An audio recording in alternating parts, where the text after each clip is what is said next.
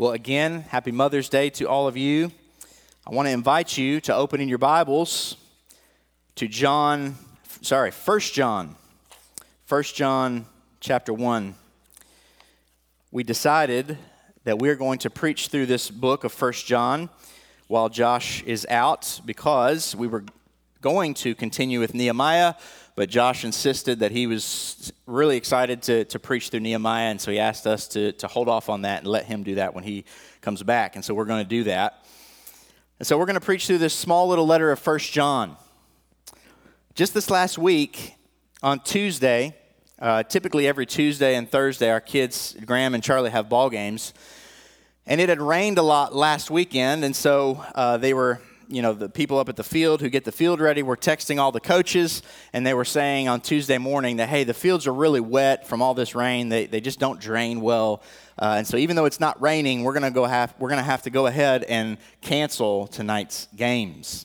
So that was a little bit sad. And, and I'm at work uh, Tuesday morning as I get that text. And so I thought, you know, it might be a good night to uh, take the family to a Bats game. That might be fun.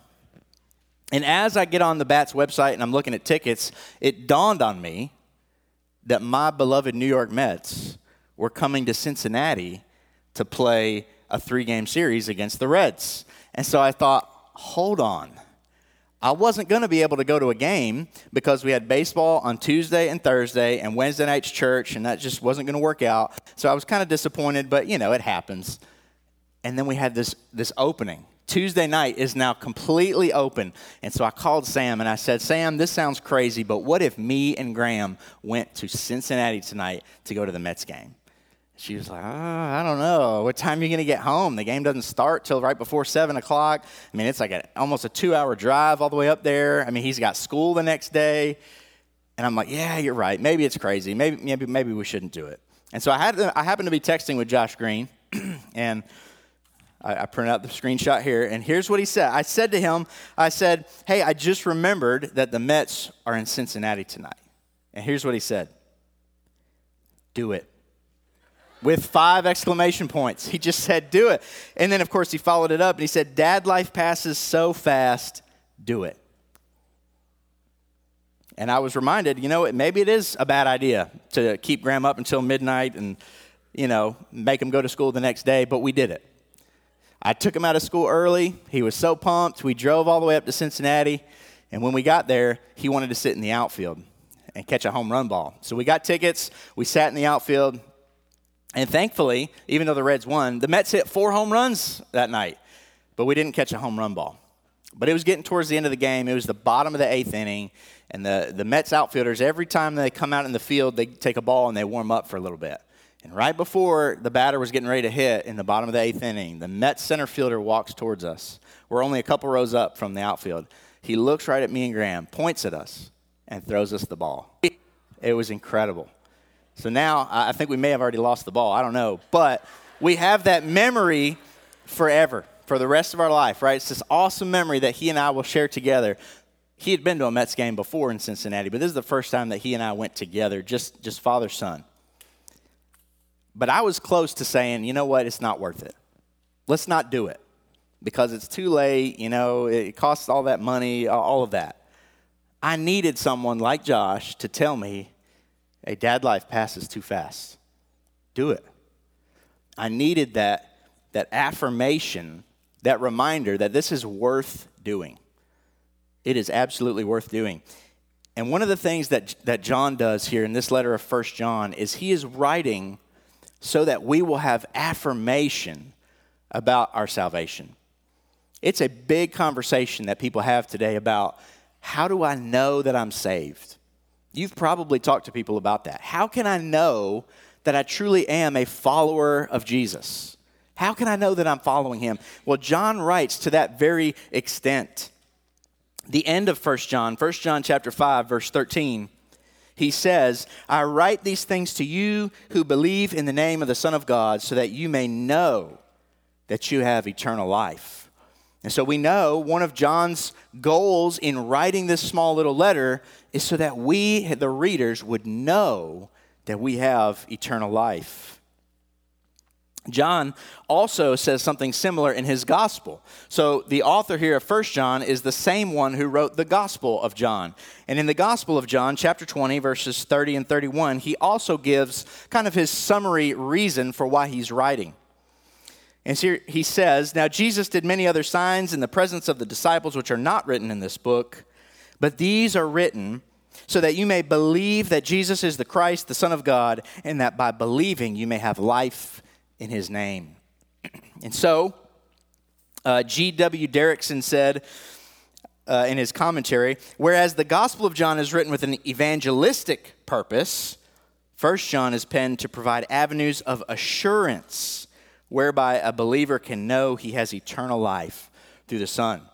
Okay, so he writes the Gospel of John so that we would believe on Jesus. He writes First John so that we would know that we have eternal life through that Son, through Jesus. Let's read our passage this morning. We're going to read all of chapter 1 and the first two verses of chapter 2 from 1 John. Follow along with me as I read it. That which was from the beginning, which we have heard, which we have seen with our eyes, which we have looked upon and have touched with our hands concerning the word of life, the life was made manifest, and we have seen it and we testify to it and proclaim to you the eternal life, which was with the Father and was made manifest to us. That which we have seen and heard, we proclaim also to you, so that you too may have fellowship with us. And indeed, our fellowship is with the Father and with his Son, Jesus Christ. And we are writing these things so that our joy may be complete.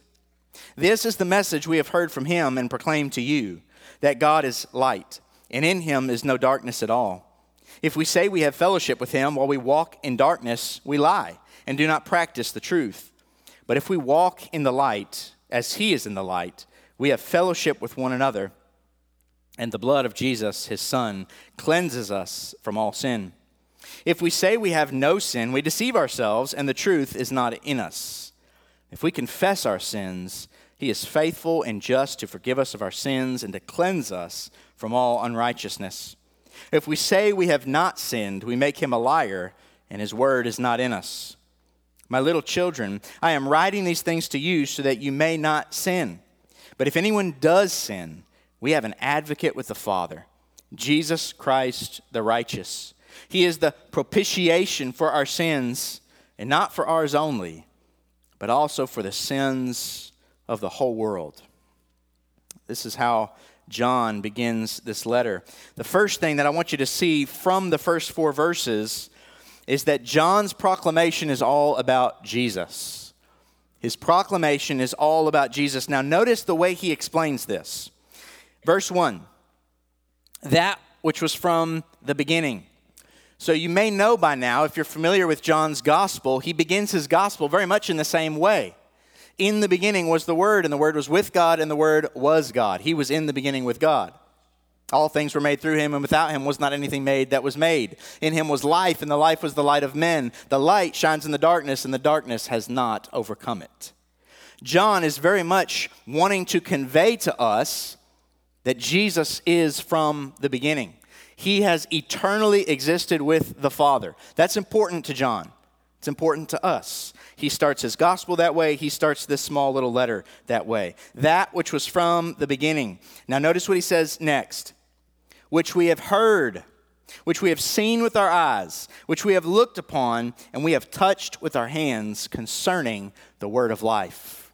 John makes it clear in his gospel that the Word became flesh and dwelt among us. He's talking about Jesus when he's saying he is the Word of God. He is saying Jesus is the Word of God. And so he's concerning the Word of life here in this letter. We know he's talking about Jesus, but he says he's from the beginning. But then he describes three of his human senses to describe the fact that Jesus has now become one of us. He has taken on flesh. He has lived and dwelt among us. He said, We've heard him, we've seen him. He repeats that one. He says, We've looked upon him. He says, We've touched him with our hands. This Jesus, the one that he is proclaiming, not only was with the Father in eternity past, he has become one of us in putting on flesh. And he's saying, I'm a witness to it. He says, We, we're probably referring to the, the other apostles, we all have witnessed it. Verse 2 The life was made manifest, and we have seen it. And again, that's the third time he says we've seen it. And we testify to it and proclaim to you the eternal life, which was with the Father and was made manifest to us. John wants us to be absolutely crystal clear that we know that Jesus has eternally existed with the Father in eternity past. He has always been with the Father. But now, in these days, he has been manifested to us in a very physical way. Verse 3 That which we have seen and heard, we proclaim also to you. So now we get to the heart of what John is doing. He's saying, That which we have seen and heard, we are now proclaiming to you. So that, here's the reason he's proclaiming, you too may have fellowship with us, and indeed, our fellowship is with the Father and with his Son, Jesus Christ. So John says, Jesus, who was from the beginning, he was made manifest.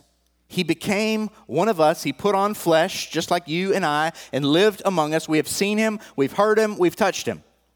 There's no debate about that. He said, It's him, it's Jesus that we are now proclaiming to you. For the reason that by this proclamation you may have fellowship with us, but ultimately that fellowship is with God the Father and with his Son. John wants us to know that fellowship with God is possible for you and for me. I don't think we let that sink in very often.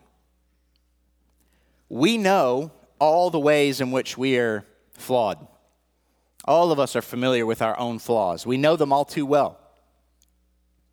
And especially when it comes to the conversation about sin and how we are sinful, we know all the things that we have hidden from other people. We don't want other people to know the depths of our depravity and sin, but they're there and they're real and we know it all too well. And knowing that about ourselves, knowing that about himself, John still says it is possible to have fellowship with the Father, to have fellowship with His Son. I talked to somebody this, this last week, and they told me that their grandfather is struggling because of all the sin in his past. He is struggling to understand how he can be forgiven by God and have a relationship with God because he knows all the baggage he knows all the sin. He knows all the ways in which he is undeserving of fellowship with God. And he said, I don't really know what to tell him. I don't know how to get across to him that he can be forgiven. And partly because I had been preparing for this this week, I pointed him to this very chapter of Scripture and all the wonderful truths that we're about to read here in just a minute. But we need to understand that fellowship with God is a possibility only through the Son, Jesus Christ. That's important to note as well.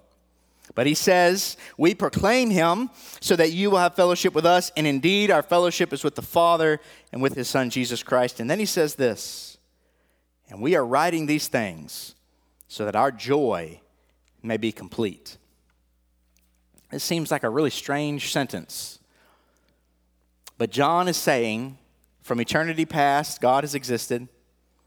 He, he was made manifest. He put on flesh and dwelt among us. We have seen him. We are witnesses to him. And now John is saying we are now proclaiming him to others with the goal that the proclamation of Jesus leads to fellowship with Jesus and fellowship with the Father, ultimately leading to eternal joy. Right? It's like this sweep from eternity past to eternity future right? In the beginning, Jesus was there, he was with God.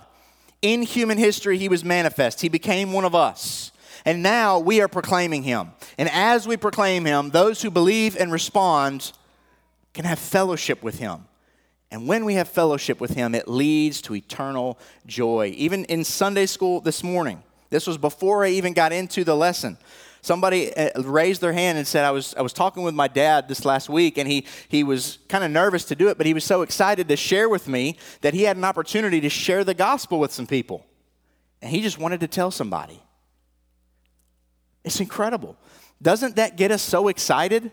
When we get to do something, I kind of wanted to use that illustration of going to the baseball game because I, I was so happy that we did it. I was so glad that, that it, it worked out. And I want to share it with people. I've told so many people since then because part of my joy in that moment is sharing it with other people. And it's the same with the gospel. Part of our joy in being forgiven of our sins is being able to tell other people. And so John says, when I proclaim this message, it brings me joy, not just those who hear it. It's incredible. And now we get into the heart of what it is that he is proclaiming, right? We know he's proclaiming Jesus, but what exactly about Jesus is he proclaiming? And that's what we start to see here in verse 5. The second point this morning is that the proclamation is that God is light. Look at verse 5. This is the message that we have heard from him and proclaimed to you that God is light, and in him is no darkness at all. This is a very basic explanation of the gospel, is it not? John says, in boiling everything about the gospel and everything about Jesus down, he says, here's, here's what Jesus taught us that God is light, and in him is no darkness at all. Now, the Bible uses this imagery of light and dark quite a bit, okay? Uh, John Stott talking about this, said the categories of light and darkness belong to the universal language of religious symbolism. They are common to most religions, not least to the, to the revealed religion of the Bible. They are used metaphorically in scriptures in several senses. Intellectually, light is truth, and darkness, ignorance or error. Morally, light is purity, and darkness is evil.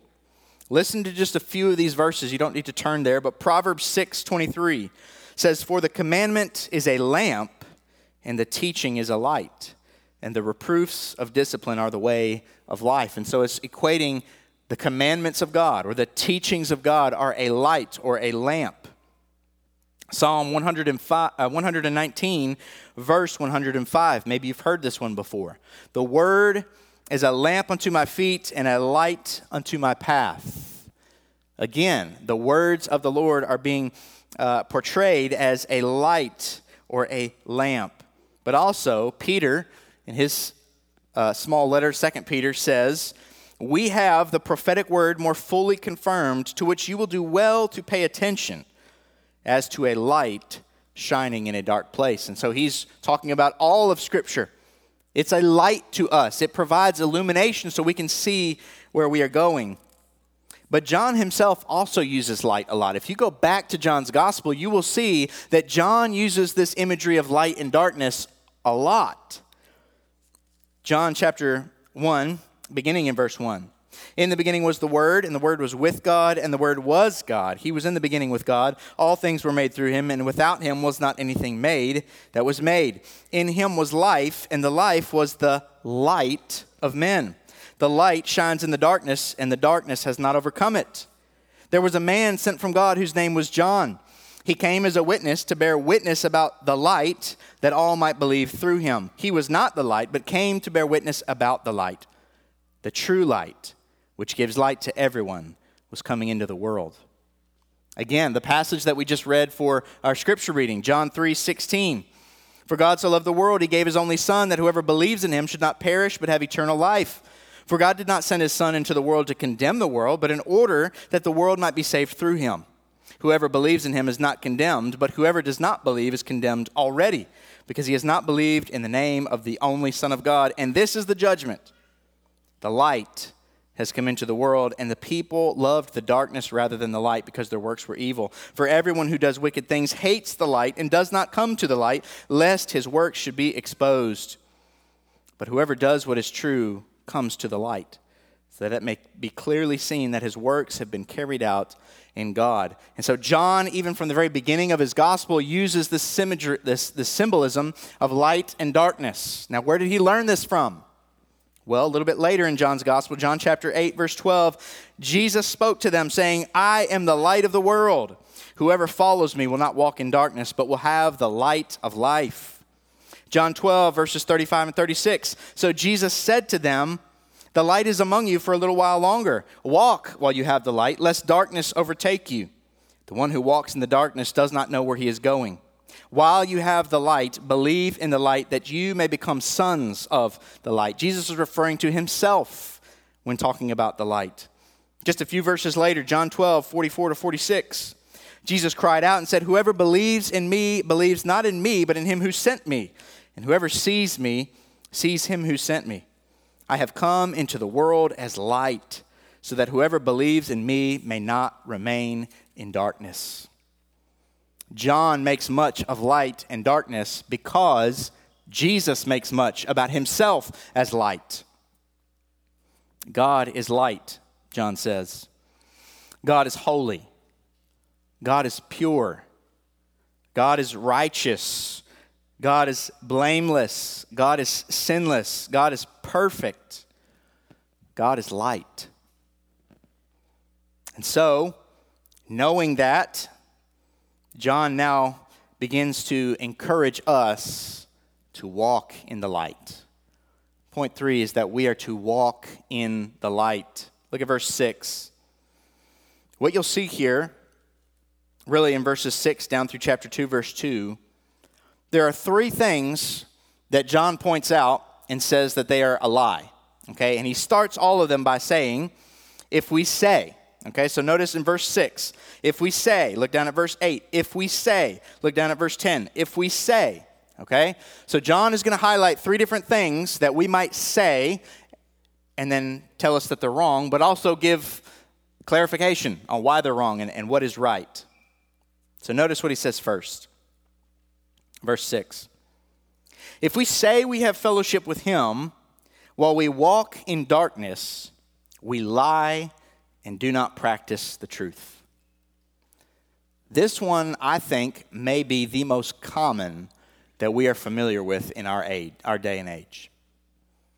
If we say that we have fellowship with him, but yet we walk in darkness, that means we are claiming to be a Christian, we are claiming to be a follower of Jesus, yet we are walking in sin. We are living in sin.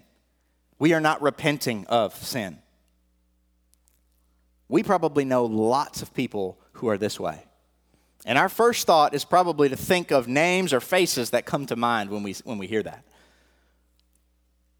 But how many times is that us?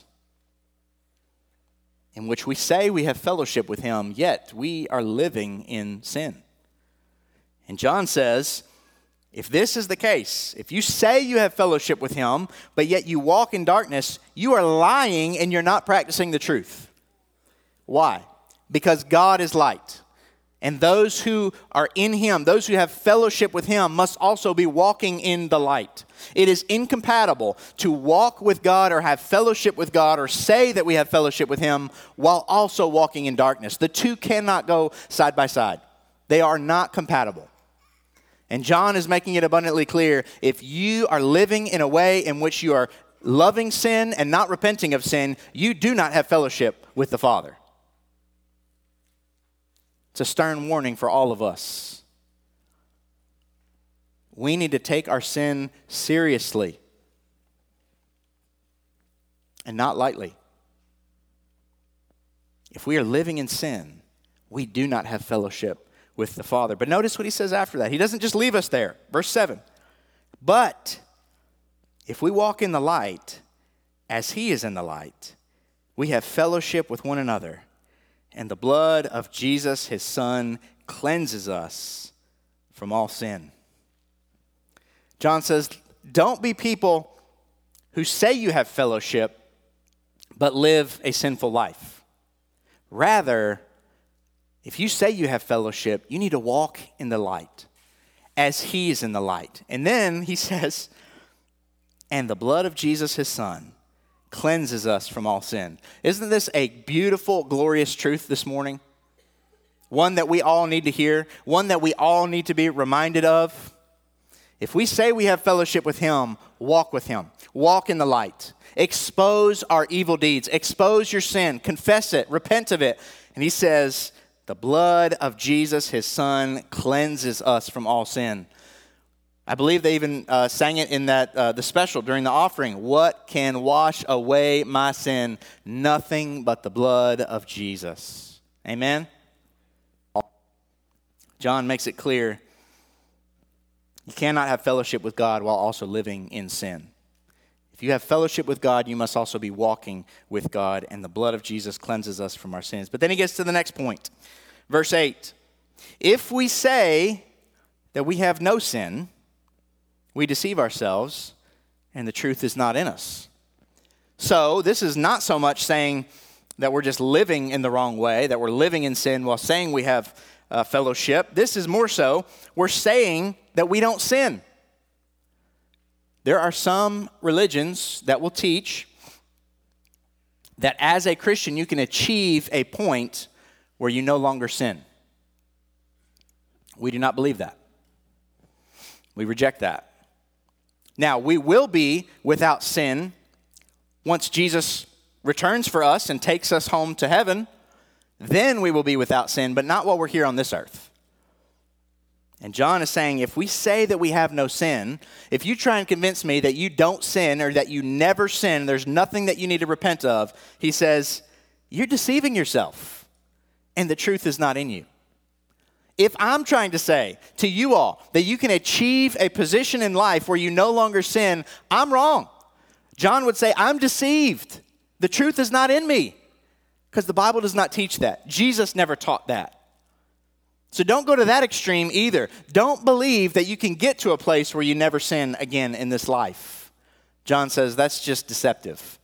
Yeah, that's wrong. But notice how he responds. Verse 9, and this is the, the verse that I shared with my friend who was talking about his grandfather. If we confess our sins, he is faithful and just to forgive us our sins and to cleanse us from all unrighteousness. That's a verse that needs to be underlined, highlighted, and memorized. If we confess our sins, he is faithful and just to forgive us of our sins and to cleanse us from all unrighteousness. I'm pretty sure I remember hearing Josh say this many times. Sin is not our biggest problem. Our biggest problem is not repenting of sin. All of us are sinners. Every last one in this room has sinned. Probably even today. Definitely will today at some point. All of us sin. We're all guilty. So John says if any of us try to say that we have no sin, that's ridiculous. You're deceived. It's not true. But he follows it up by saying, because that's not true, the opposite is true. It means we all do have sin. We all have sin. And then John says, if we confess our sins, have you confessed your sins to God? Have you said what you're guilty of to him, confessed it to him, asked for forgiveness of them? John says, if we confess our sins, he's faithful and just, not just to forgive us of our sins, but also to cleanse us from all unrighteousness. That's what we need to know. You're never going to get to a point where you don't sin any longer, but you can always trust in 1 John 1 9 that if we confess our sins, He is absolutely faithful and just to forgive us and to cleanse us from all of our unrighteousness. That's far better than trying to say that we've not sinned or that we don't sin any longer. We need reminders that every time we do sin, every time you end up doing that thing that you know you shouldn't do and that you're trying to convince yourself not to do, but you do it anyway, you need to be reminded that if you confess that, He is faithful and just to forgive you and to cleanse you from your unrighteousness. I need to hear that every single day. I fall short. I make mistakes. I lose my temper with my children. I say things that are mean or degrading. I, I, do things that, that tear people down instead of build them up. I'm guilty in all of these ways, and I need to be reminded that I'm not striving for perfect sinlessness. I'm striving to sin less, but to know that when I do, if I confess it, He is faithful to forgive me of it. But then there's another one he says. Verse 10 If we say that we have not sinned, we make him a liar, and his word is not in us. So the first one is, right, we say we have fellowship with God. I'm a Christian, absolutely. Yep, I do all that, but yet I'm living in sin. John says, that's not it. The, next one, he says, if we say or try to claim that we've gotten to a place where we don't sin anymore, John says, nope, you're wrong. You're deceived. That's not true. And then he says, if we say we have not sinned or I've never sinned, he says, look, look what that does. That makes him a liar. That makes God a liar. Why? because God teaches clearly that all have sinned and fall short of the glory of God. And so if we try and claim that we have never sinned, that means we're saying God, God's a liar. God doesn't know what he's talking about. God is not right. God is not true. John says, that's not right. All of us have sinned. All of us need to know that that's the reality. But he doesn't leave us there again, right? Starting in verse 2, he says, My little children. Notice how endearing that is, how much John loves those who he's proclaiming to. He says, I'm writing these things so that you may not sin, right? John wants us to live in such a way that we are not sinning all the time. He knows we're going to, and that's why he says the very next statement. But if anyone does sin, we have an advocate with the Father Jesus Christ the righteous. He is the propitiation for our sins, and not for ours only, but also for the sins of the whole world. John says, I'm writing to you so that you may not sin. The goal of the Christian life is this word that we use, sanctification. It's a big word, but all it really means is to be made into the image of Jesus. Jesus is perfect. Jesus is sinless. Jesus is holy and righteous. And the goal of the Christian life is to be transformed from our old sinful self to the image of Jesus. We will never attain that in this life. We will never attain sinlessness. We will never attain perfection but we are moving on that trajectory. And as we do, the goal is that we sin less and less. And that's what John is saying. I'm writing so that you may not sin. But he knows that we will. And he says, But if anyone does sin, knowing full well that we do, he says, We have an advocate with the Father, Jesus Christ the righteous. When you sin, you need to know that you have an advocate, one who is standing up for you, one who is going to the Father in your place. This is why we are not down the street at the Catholic Church. We do not believe that we need a individual to go to God on our behalf because Jesus is that person. Jesus is our priest. Jesus is our advocate who goes to the Father on our behalf. And so we confess our sins to him, and he is our advocate. He is there at the Father's right hand saying, They're covered by my blood. My blood has paid for their sins. says verse 2 He's the propitiation for our sins. That's a big word. It's only found four times in the New Testament. John uses it twice in this small little book. Hebrews uses it one time, and, and Paul in Romans uses it one time. It's a big word, but really what it means is to satisfy the wrath of God. Jesus being the propitiation for our, our sins means by him, by his death on the cross, God's wrath against our sin has been satisfied. God has poured out all of his wrath against us and our sin on Jesus. That's what it means that he is our propitiation for our sins. But then he, he ends it with this peculiar way not for ours only, but also for the sins of the whole world. Jesus is the propitiation for the sins of the whole world. Reminds me of what John says in his gospel that we read at the beginning. John 3:16. Some of y'all know this. Some of y'all noticed that Josh Womble didn't read it the way it was on the screen. He read it the way he memorized it, probably in the King James, right? For God so loved the world that he gave his only Son, that whoever believes in him should not perish, but have eternal life. God so loved the world, the world that he created, the people that he created. He knew that they're separated from him by sin.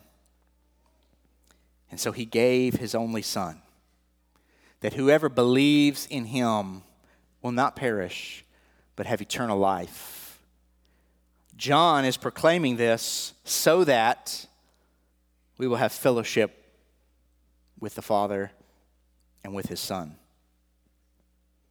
And John is saying, Jesus, he's the propitiation for our sins, but not for ours only, but also for the sins of the whole world as a way of saying, if you are believing in Jesus, if He's the propitiation for your sins, go and tell other people. Go and tell the rest of the world that they too, although they are living in darkness, can come to the light because God is light and in Him is no darkness at all. And as John says in John chapter 1 verse 5, the light has come into the darkness and the darkness has not overcome it. Go and proclaim this message of Jesus to the darkness. Go and proclaim that the one who was from eternity past, he came and lived among us. He put on flesh, he dwelt among us. Not only that, he is now being proclaimed. And this proclamation of Jesus about forgiveness of sins through him and him alone is what brings us into fellowship with God. And this fellowship with God leads to joy, not only for those who proclaim, but also for those who receive. And that joy, just like the story I shared at the beginning, leads us to share with others, doesn't it? The joy that I felt experiencing that ball game with my son, getting that baseball, first time I've ever gotten a baseball at a baseball game, even though it's really not even mine. I wanted to share it. I wanted to tell other people. Y'all, John is saying the same thing. Proclaiming Jesus and forgiveness through his son, through, through Jesus, brings him joy. And that joy should lead us to then go and proclaim for ourselves. Let's pray. Heavenly Father, we thank you for this morning. Thank you for this strong word from 1 John. God, we thank you that Jesus is the propitiation for our sins, that through Jesus, your wrath against our sin is appeased or satisfied. God, help us to know that we are people who sin. And help us to know that if we confess our sins, you are faithful and just to forgive us our sins and to cleanse us from all unrighteousness. God, we thank you for your son Jesus, and it's in his name we pray. Amen.